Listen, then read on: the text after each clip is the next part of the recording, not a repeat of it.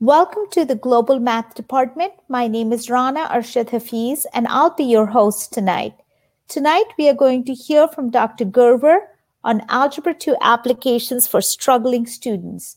Would everyone please introduce themselves in the chat window, telling us what you teach, where, and what your Twitter handle is if you have one? Before I introduce our speaker, I'd like to explain how these meetings work. These meetings are recorded and are available within 24 hours after the meeting ends. To view the recording, you can co- use the same link you used to get here tonight. The global math community prides itself on being friendly and supportive. The chat room is available for topical and general conversation throughout the meeting. I'll be sure to catch your questions for the presenter to be addressed at the end of the presentation. Now, over to you, Dr. Gerver, and if you would like to start with a little introduction about yourself. Yes, hello. My name is Rob Gerver. I have some introduction actually in the slideshow, and I am new to BigMarker. I'm a Zoom person, so hopefully I can uh, handle this well. You will have ample uh, opportunity to contact me via email if you want a copy of the PowerPoint, and, and I have a bunch of other resources we'll go through as we go through the slides. So let me start to share my screen. Um, and let's see if it works.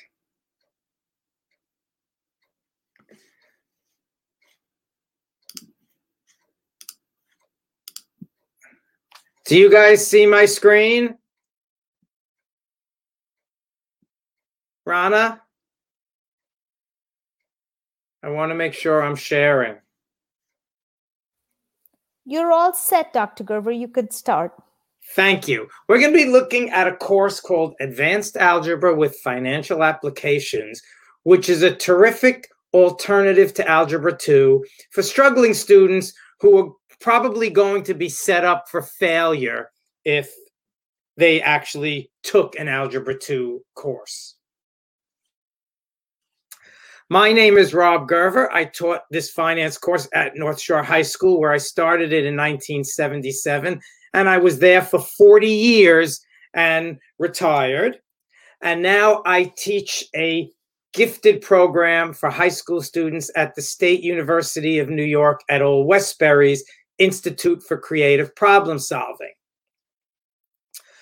This presentation and a lot of other videos and helpful information can be found at financialalgebra.com. So if you're interested in setting up a program, there is a ton of valuable information there. If you look at the eight links, we have a course proposal. So if you need to propose it to your department, we have that already written. There's four introductory videos, each with a very specific purpose you can read in that link. There are PowerPoints. So once you get a PowerPoint, you can then tweak the slides for your own convenience. Um, a little bit of information about the textbook package, other resources, previous presentations, and a way to contact the authors. But you're going to have my email from this presentation anyway. But before we get started, see if you think your struggling students can sympathize with the meerkat. Since our first equation tells us that y equals 3x plus 2, this means that we can substitute a 3x plus 2 in for the y in our second equation.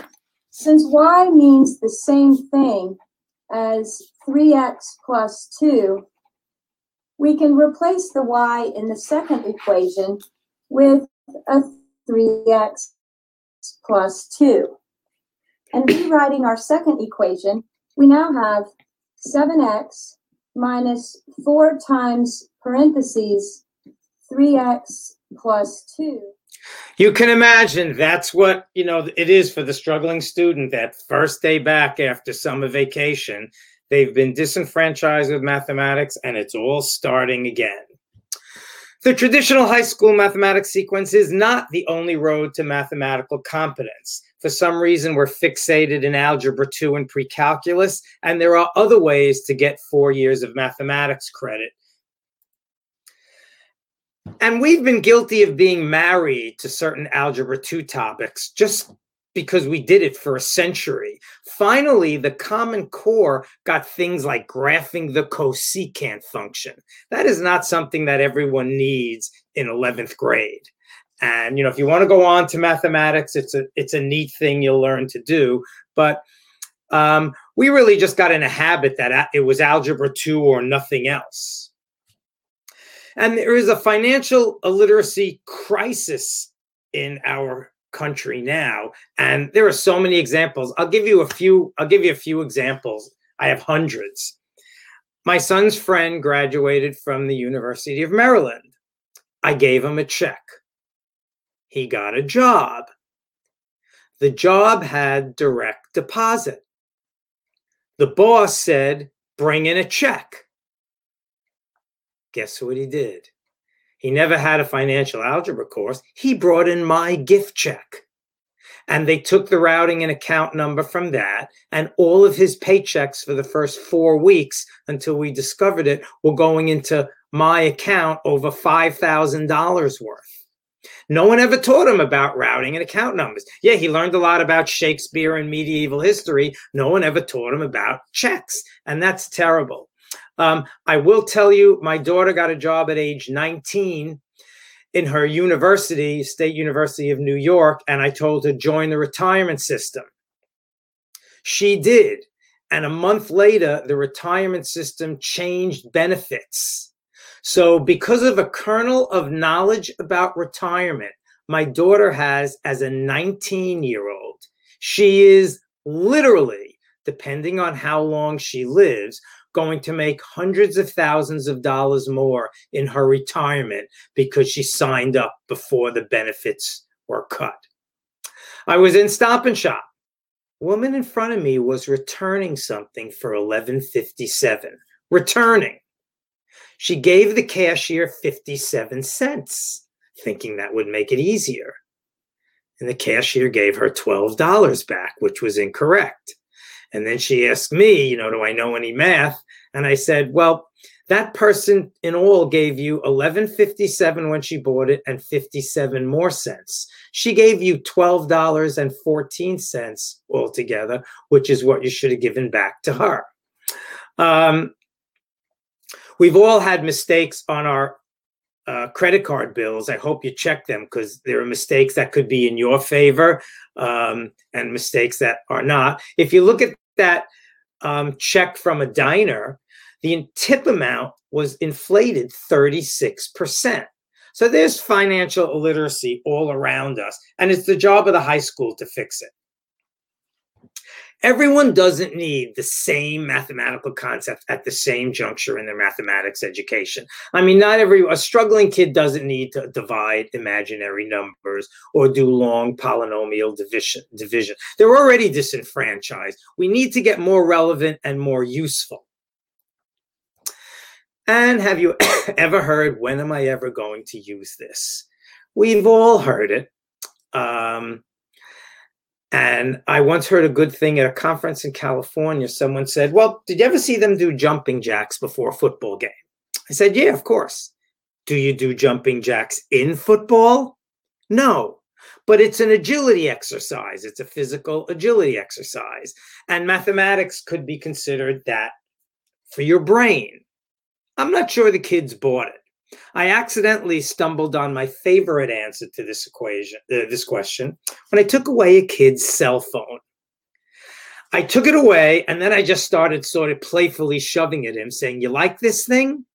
Well, be glad that we don't stop mathematics in sixth grade. We make everyone go through three or four years of high school mathematics because 5% of you embrace it and go on to invent the things the other 95% of you cannot live without.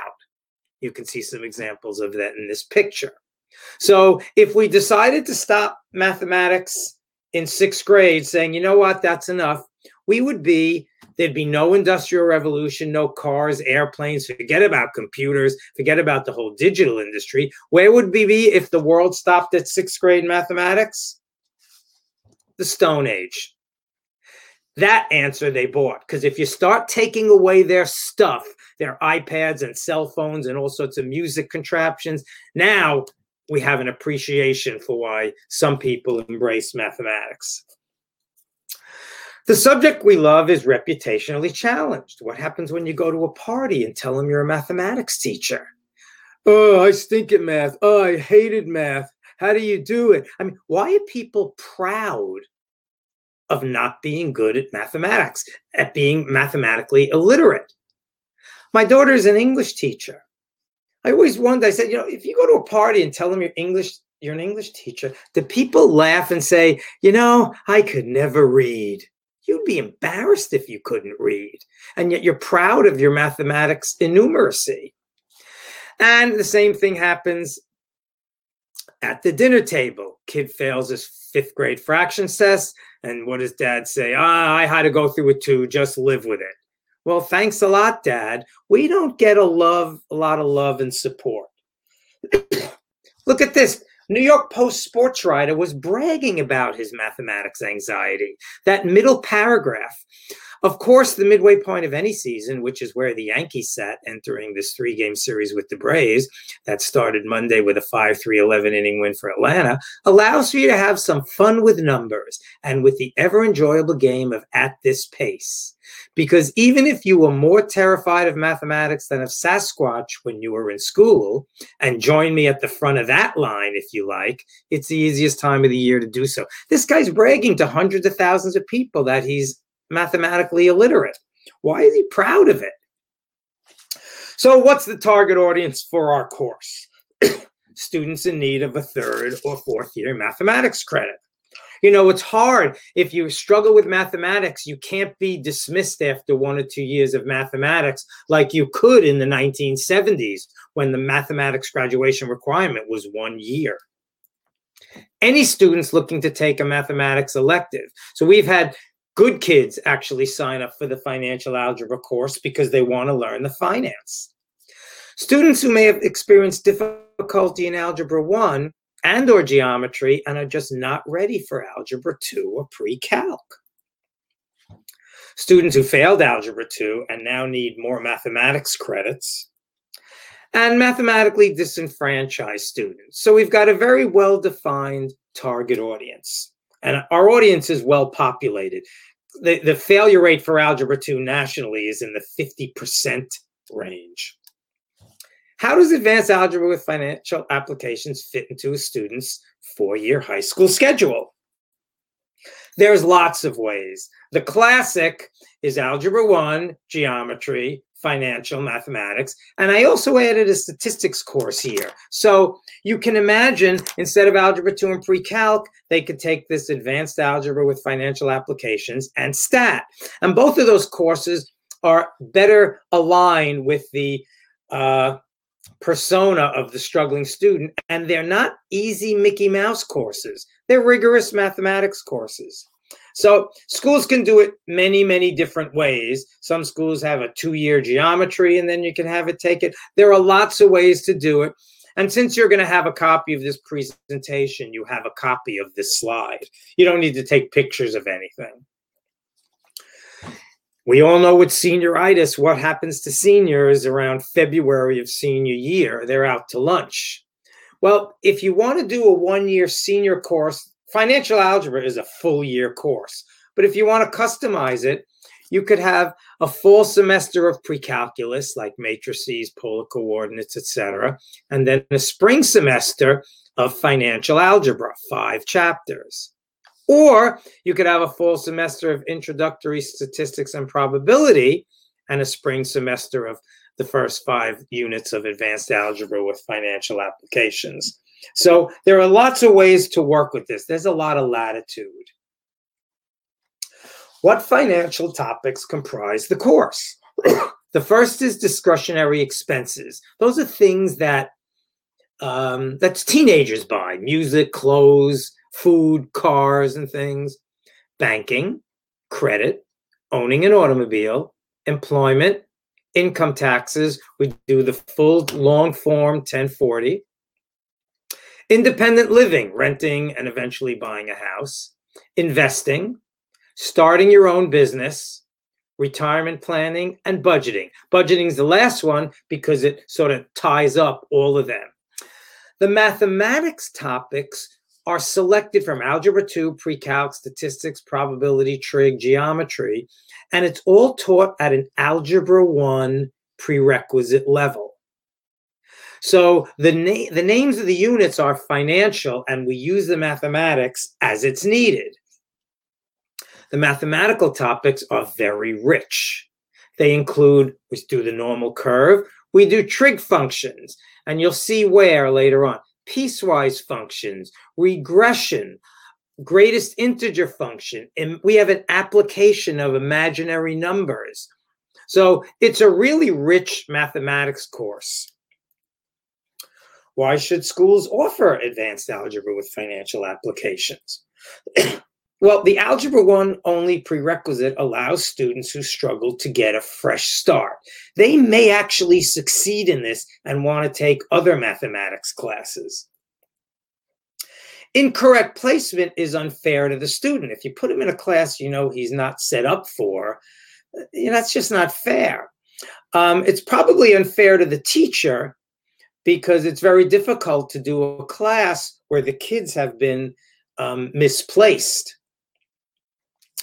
It can also be difficult for fe- to fellow classmates. Um, if the class has a disparity with people who are having a difficult time because they were up track. Students who succeed at advanced algebra with financial applications may acquire the confidence and ability to tackle other mathematics classes. It's a chance for them to gain confidence in and appreciation for mathematics through topics they're going to like. And it allows departments to graduate all students with that three and four years that they need. And it also provides an elective. Some students take financial algebra with another mathematics class. Um, and the course is obviously more applicable to everyday life, which means a lot to a struggling student than Algebra 2 and Precalculus are. And we're not knocking Algebra 2 or Precalculus. They're just not for everybody at the same juncture in their mathematics education. We're going to take a look at material from the course. Now, we're not going to go into detail. Just for people who are familiar with the old consumer mathematics, which was a Mickey Mouse arithmetic based course and cannot get state credit for a mathematics course. It's usually taught in the business department or often taught in the business department. We just want to show you how mathematically rich this course is. so we won't be stopping to dissect each problem, uh, you know, in detail. Just at the end of it, it's like you're at a buffet table, seeing what a rich spread of mathematics the course is. Um, the authors, Rich Sgroi and myself, have four decades of experience teaching finance to high school mathematics students, more than four decades. So we've been refining it and tweaking it since the 70s. And have written many journal articles about finance in high school mathematics classes. Because finance courses use real numbers, the numbers can't be rigged to have pretty answers like certain math problems do in textbooks. So you're going to need some sort of graphing calculator, whether it's a TI or a Casio or a Desmos. Um, and there's lots of options, um, but the kids will have to have that in hand at all times. Keep in mind, all skills are taught from the ground up, assuming an Algebra 1 prerequisite. There are no finance related prerequisites for the student or the teacher. So if a teacher is a little gun shy about teaching it because they may feel, yeah, I don't even know this stuff that well. Well, it's a great opportunity for you to learn it. It's easy to stay a few days ahead of the kids. I started teaching this when I was 21 years old. I was living at home. I had never done anything like auto insurance or taxes. And this was so helpful. As teachers, you will benefit tremendously from the knowledge you acquire. So, how is it the same as a typical mathematics class? Well, there's a do now. The kids walk in and there's something for them to do, projected on the board, on a handout, however, from their textbook. Then there's some sort of motivation. And in financial algebra, this is sort of easy because real life topics interest kids. It has age level interest. Then we develop that motivation problem and we give some model problems. Then the kids practice some model problems on their own, and then they can do applications problems in class and for homework. So it really runs like a regular mathematics class. How does it differ? How does it differ? Well, there's a lot of passionate discussion. Now, in my AP classes and pre-cal classes, there's a lot of great discussion. There are great comments, there are great questions. I probably wouldn't classify most of them as passionate. But when kids find out, when the boys find out that girls pay less for car insurance than boys, they're going to get irate. They're going to be, you know, jumping out of their skin. When they find out that the federal tax rate in 1961 for the upper echelon of income, the federal income tax rate was 91%. 91 cents out of every dollar you made over $400,000 went to the federal government. People are going to, you know, blow a gasket. The passionate discussion is a lot of fun. It makes the class more like a social studies class. There's reading because when you're lo- learning new terms and concepts, there's there's going to be words. You don't walk into a bank and they ask you to find the axis of symmetry. So there's a lot of vocabulary embedded in the reading. We read from the textbook. We start each lesson with a quote. You'll see some of the quotes later. And we talk about the quote in the beginning. By the way, all of this is a deliberate but subliminal way to get the struggling student engaged and liking, or dare I say, not hating the math class, which he usually does. Um, there are projects. We'll go through a bunch of projects. You'll see dozens of them. And it's interesting. You'll be occasionally admitting, I don't know, let's find out. Because you are not a lawyer, you are not a tax accountant, you don't work for the IRS, you're not a stockbroker. You can't answer all the questions. So that really makes it a little different. Projects. We'll talk about some projects. They are worthwhile alternative assessments and extra credit options. You can use them however you want. The most popular project is Price Your Own Funeral. And the kids actually, for these projects, they're not doing online research. They're actually going to local businesses. So I give them four weeks to do a project and they introduce themselves and they do some real, real research.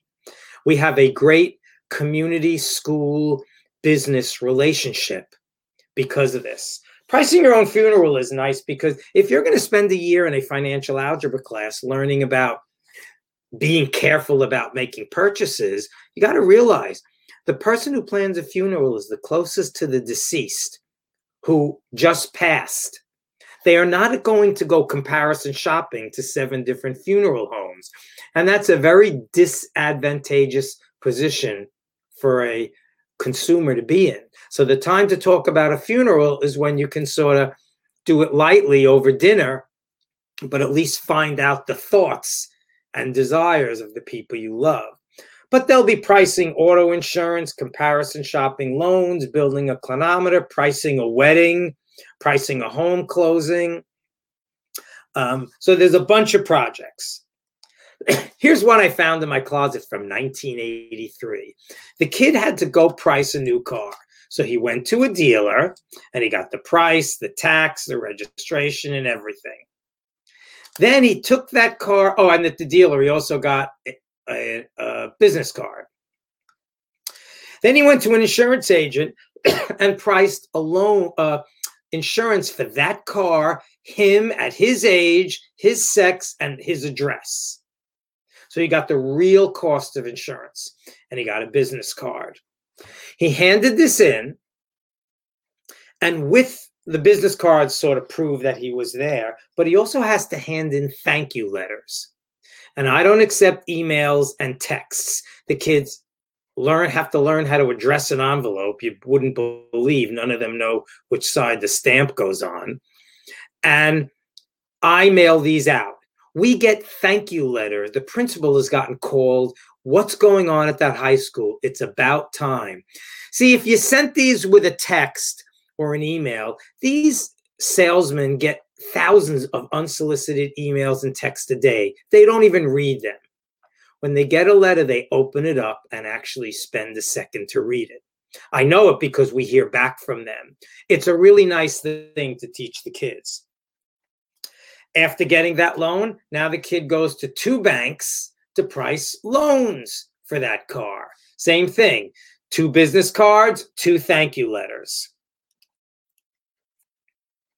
What do struggling students like about the course? It treats them like adults, which they pretty much are at the, you know, being upperclassmen in a high school. It's age level interest material.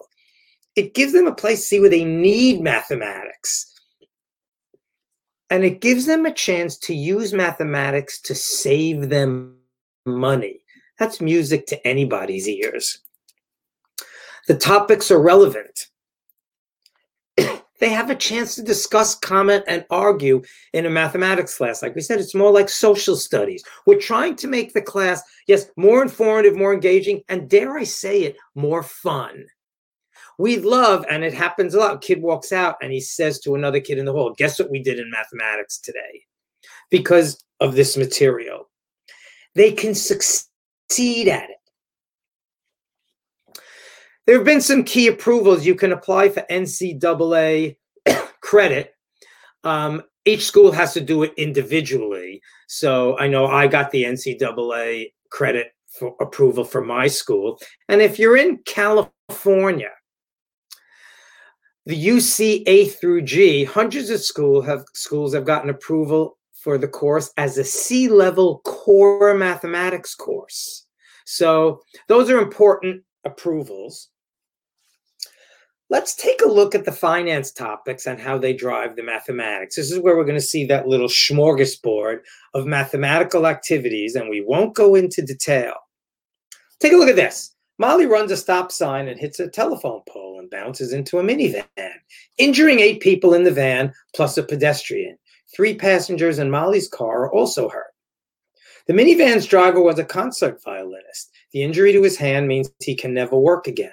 He sues for $40 million and is awarded that money in court. Who's paying for all this? A lot of the kids think insurance is some government handout. If you don't buy enough insurance, your salary could be garnished to pay a lawsuit like this. You have to know this. Which is why we really poo poo these get your car insurance in 15 minutes while you're brushing your teeth commercials. A car insurance purchase should involve a discussion on costs for different amounts of coverage and different coverage limits. It's not something to be rushed. I really despise those commercials. Buying the right amount of insurance is very important. We discuss automobile expense and depreciation. if you buy a new car and take out a loan, um, this is a five-year loan. The down payment is four thousand. That's actually a y-intercept, and the monthly payment is five hundred. That's actually the slope, and we have the expense function. 4,000 got cut off. You can also have the depreciation function graphed on the same set of axes, and things can depreciate linearly, exponentially. Imagine losing 11% of its value a year. Bathtubs. You could buy a car like a classic car and it depreciates. Then it could level off. And if you keep it for a long time and keep it in good condition or restore it, it appreciates. We can use quadratic and irrational functions to model auto accidents. We do the reaction distance formula, the braking distance formula, which is how long it takes to break a car. Kids are very surprised. They think once you you know once they see everything fly off the front seat at a quick stop that they stop the car in five feet. They don't realize it might have taken 145 feet to stop the car. And the square root function, a cop can tell how fast the car was going by the skid marks. So they learn about auto accidents. We introduced geometric series using the classic penny doubled every day problem. And the kids imagine if I paid you one cent, and we set up a nice scenario at the beginning of class. You're going to come work for me for the month of July. I'll pay you each day. You won't have to wait till the end of the week. I'll give you a penny the first day, and I'll double the previous day's pay. So, in the second day, you get two cents. Then the third day, you get four cents. And you let the kids sit there for five minutes, just timesing two, and you give them a blank calendar and they see that by day 28, day 28 alone, you make over a million dollars. And then back to school night, I hear from the parents that kids tried to sign contracts with their father to do some household chores at this pay scale. And I just smile. I'm glad the mathematics went home. Getting a feel for compound interest. Before you teach the formula, which we derive from scratch. You got to show them what it means. So take a look here. Jennifer has a bank account that compounds interest daily at a rate of 1.2%. There's her opening balance at the beginning of June 18th. She withdraws 200 and then has a 341 direct deposit paycheck. So now the principal used to compute the interest is that. To compute the interest, you multiply by the percent and divide by the number of days in a year and you get a nickel for the day's interest. Now you add that nickel on, and now you the kids can see you're getting interest. In fact, the opening balance for the next day has that extra nickel in it. So kids can see what getting interest on your interest means. And then, of course, you can do the same thing with deposits, withdrawals for the next day. We call these compound interest calendars. And compound interest calendars um, allow the kids to understand it. Then we derive and teach the formula. Interesting. for every unit, we have what's the problem? Here's one for compound interest. It's like playing Jeopardy. You give the solution and ask the kid to write the problem. Now, during the compound interest unit, they're obviously doing a lot of compound interest formula, so they're used to it. So this is how much would you make if you deposited $2,500 at 1.7% interest compounded daily for three years? This is what it would grow to. And if you wanted to figure out the interest, you would have to subtract the original $2,500 boy, that monthly payment formula, whether it's for cars or homes, you know, wait till they see the interest on a mortgage for a $400,000 home over 30 years. Talk about a passionate discussion. And you can give the kids those formulas on a formula sheet. There's a lot of parentheses. That is a real tricky thing to plug into a calculator, even if you're looking at the formula. Mortgages, again, we spoke about all the units have vocabulary. They have to learn what all these words mean before we start doing any mathematics with them. A lot of the kids start to work and they see the FICA box on their pay stub. So we need to teach them about Social Security and Medicare taxes.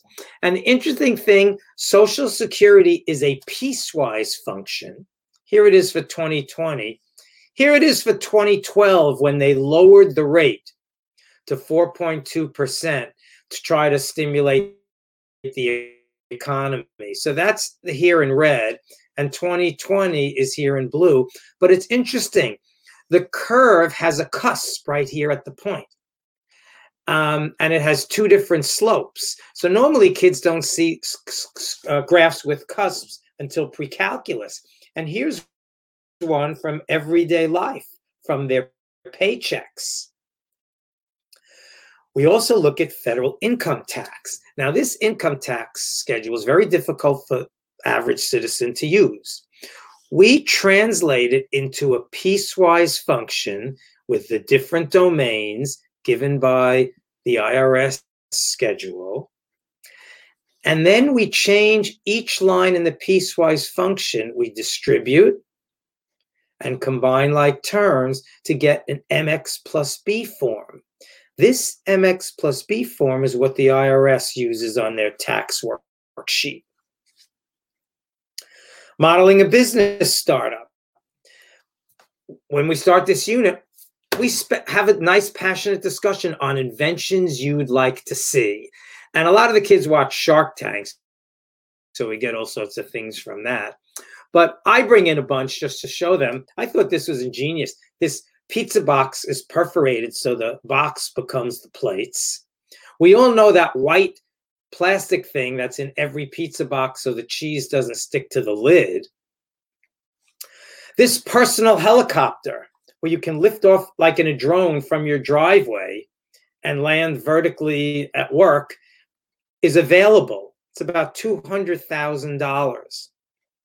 This milk carton shows the amount of milk that's left. And these are solar, re- solar roof shingles that look like regular roof shingles. So we have a lot of time talking about cool inventions.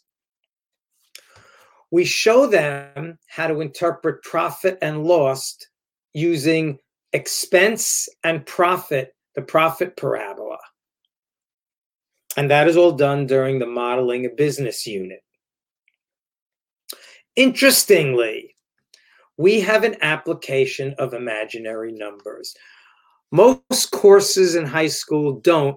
Uh, we were always told that there's an application in electricity, but it was too convoluted for us to learn as high school students.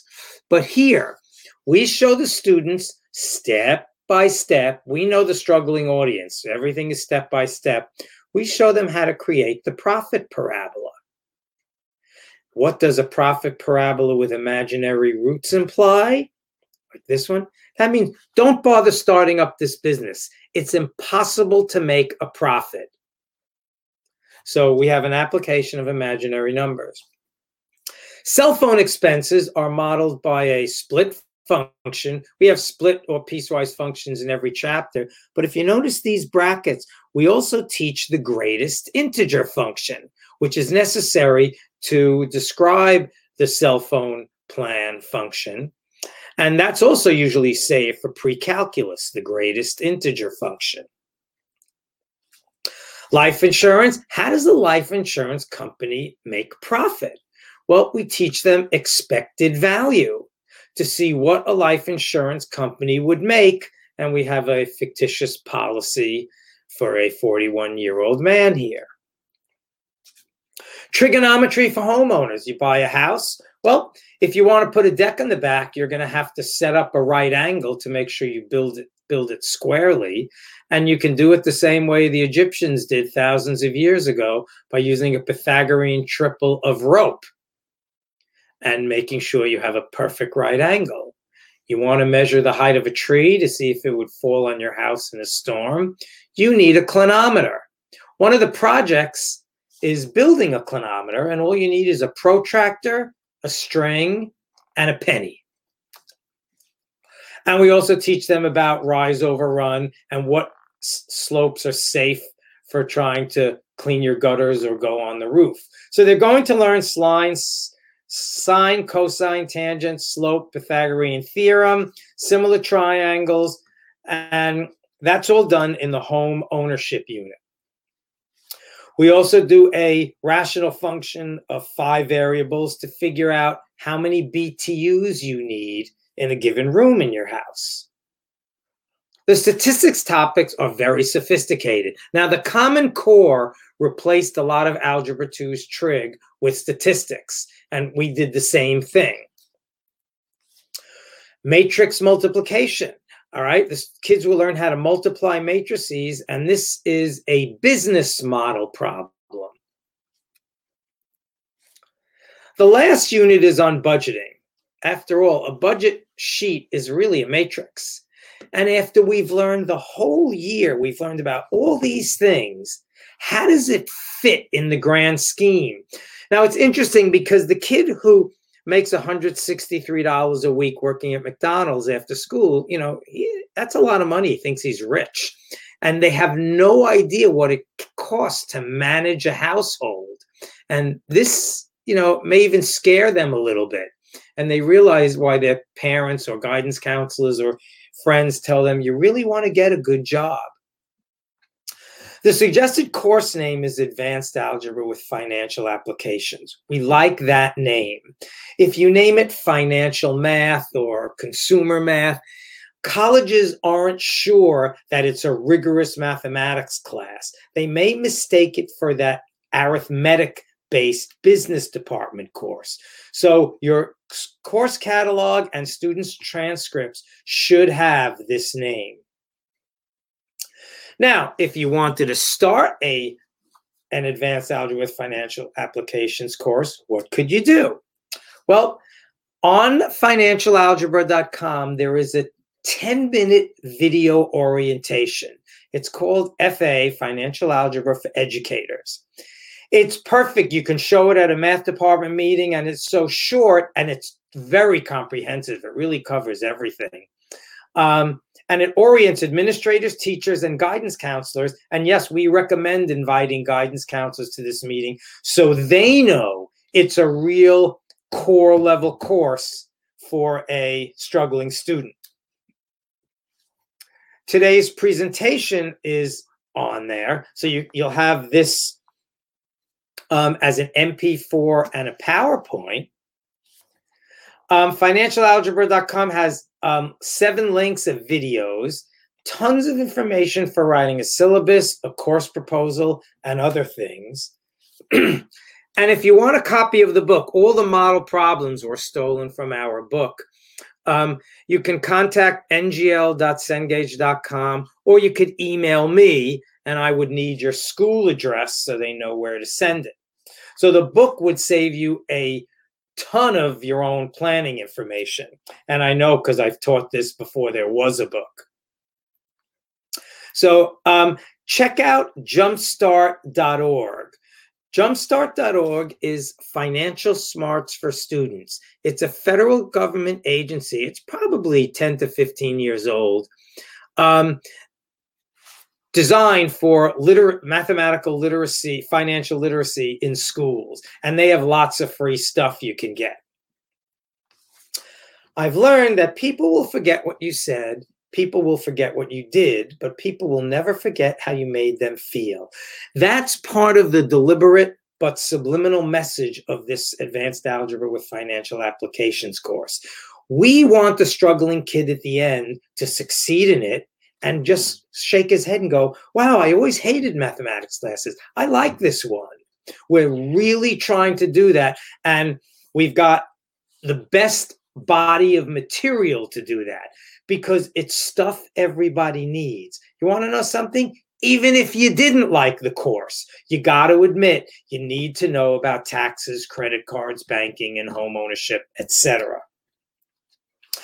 So, advanced algebra with financial applications optimizes the chance for kids to succeed at, engage in, and appreciate mathematics. Um, you have the website, you have my email. Feel free to use my email every time, anytime if you want a copy of the book or you just have a general question. Like I said, the PowerPoints and MP4s are on the website already, so you already have them at financialalgebra.com. But if anybody has any questions, feel free to email me tonight, in six weeks, in six months, or six years, um, depending on you know what your questions or issues are. I thank you for staying up first. Well, it's late. It's almost 10 o'clock where I am. I, don't, I guess it depends where you are. Um, and hope you enjoyed the presentation. I'm going to stop the share now and turn it over to Rana. Thank you very much, Dr. Gerver, for sharing with us. I hope you'll be able to stick around for a few more minutes to answer yep. questions. Uh, everyone in attendance, thank you so much for joining us tonight. We'll have Kristen Emil on March 16th, and we'll learn about making math Thinking Visible, Making Math Thinking Visible with Kristen Emel on March 16th. Please uh, uh, put any questions that you might have in the chat box. Dr. Gerver will stay with us for a few minutes to answer those. Thank you.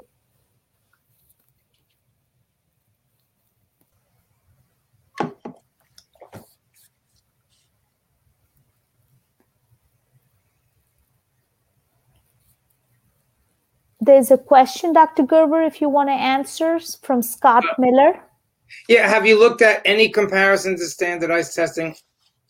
Um, in New York, where which is where I work, we have the regents exams, and there's no regents in financial algebra. So um, the algebra two course has a regents, so we don't have a um, a statewide standardized test for students completing financial algebra. So personally, I haven't looked at any, um, but the course is in use in all 50 states. So if you looked in the internet, maybe you would find um, districts that do do that. And I don't know what state you're in.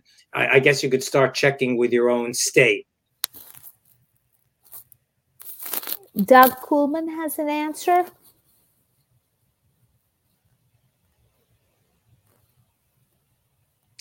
Um,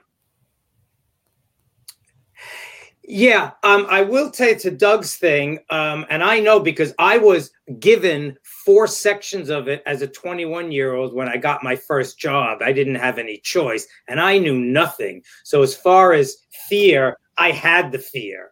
Um, I would say from from speaking all over the country for over 40 years in this, the, I I wouldn't want to assign someone i'd rather get someone who was interested. And i you know most departments would have someone who you know the one person because there's not going to be 17 sections of it a person who would do it um, because they'd embrace it. Um, you know as and you know recruiting people and all were frightened off um, I guess you'd have to speak to the most reasonable ones. But boy, I can't tell you, not even that I've saved a decent amount of money. Having to learn this, I made so much better financial decisions that I rest very easy with. When I buy my I have a very nitpicky list of way I buy homeowners insurance, auto insurance. I find mistakes on my credit card all the time. It's just not that difficult. And an adult walking around who doesn't know this is is financially ignorant. So they're paying bills because they just get them. They never check their visa bill. I've had several mistakes in my visa bill this year alone in the thousands of dollars. So um, I would probably, if you say all people are frightened off by that, it's so easy to see. Tell, tell them, have them take a look at the book. It's so easy to stay a day ahead of kids. And remember, we said, how is it different? You may, kid asks a question, you go, you know, I don't know. Let's look it up. Let's Google it. Let's call somebody. So, um, most of the teachers I've spoken to love teaching it because it's fun.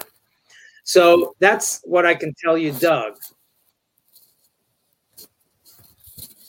Um, I refinanced refinanced my house. Okay.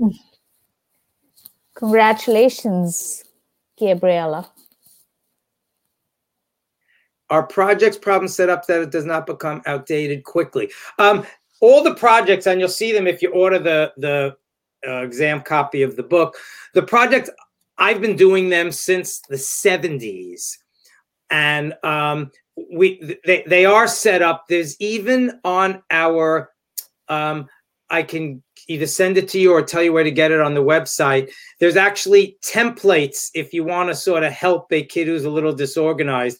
So it's a blank template he can use to fill in his project. Um, but they won't become outdated. If you saw that 1983 project that I had an old thing of, except for the template, he's the kid does the same thing now. He walks in, he buys a car, and he buys auto insurance and fills out the template and writes two thank you letters. It's done the pretty much the exact same way it was done, you know, when I first started it.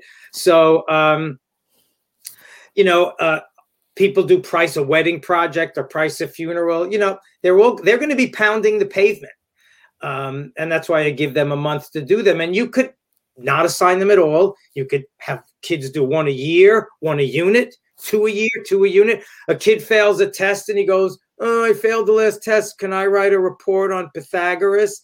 And you could say give him a project or two to do that to help improve his grade so the project's a very flexible alternative assessment and the research garnered from them is invaluable and I also like the civics lesson. I like that a kid whose head is usually buried in a phone has to walk into a car dealer, look someone in the eye, and shake his hand and say, Hi, my name is Sherry Galan. Can you help me with my mathematics project?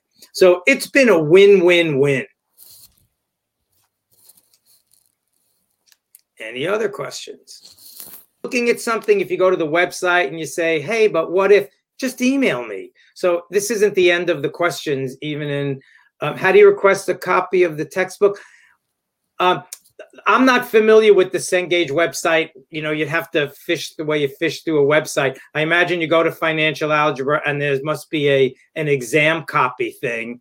Um, or but if you give me your name and school address, I'll forward it to them. Yes, a Penny says, How can I take this course as a parent? That will be the overwhelming thing at back to school night. And I sort of say, sort of laughing, shame on you. So you're paying a mortgage, paying auto insurance, and you don't even know what you're getting. You don't know how you could have made something cheaper, or you could have gotten.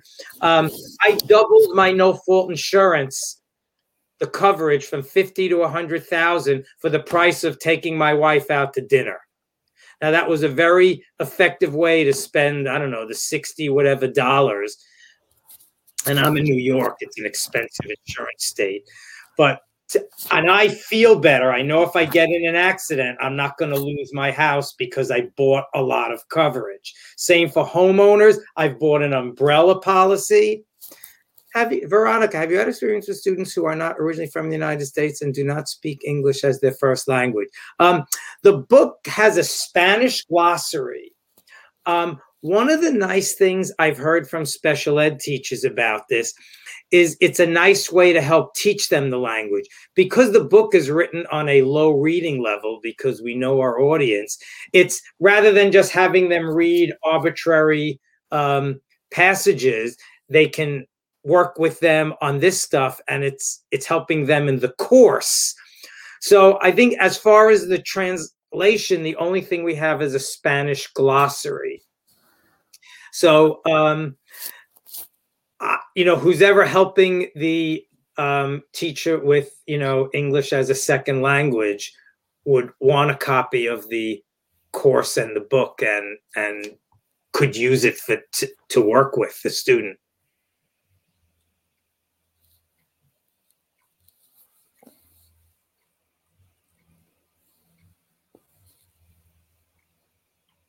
Do we have any more questions? We'll probably wait for one more minute before we wrap this up. Have you incorporated any of these projects into your Algebra 2 courses?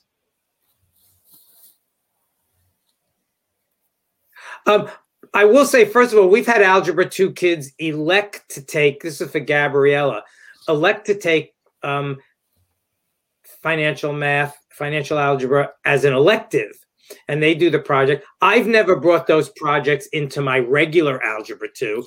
I guess I could, but in New York State, that state exit exam, the regents, for people who don't know it by name, you know, really it it algebra 2, I know the teachers in my school hyperventilate if we have a fire drill because it's so packed. And that wasn't a good environment to reinvigorize the struggling kid. So, um, uh, you know, um, the separate course is is really great. The projects are just great. You know, just, it's just so great. I, we just so many positive comments from them. All right, Doug, enjoy. Oh, Lynn found the link.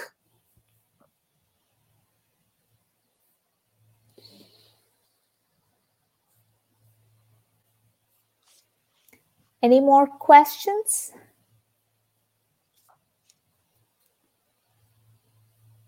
Well, thank you, Rana. No, thank you, Dr. Gerver. This was very useful. Yeah, yeah, it was fun. We did have 27 people. I let's see how many people do we still have. I will tell Amy um, on the on the Cengage website, and if you can't find it, I can send it to you. There are the templates for the projects.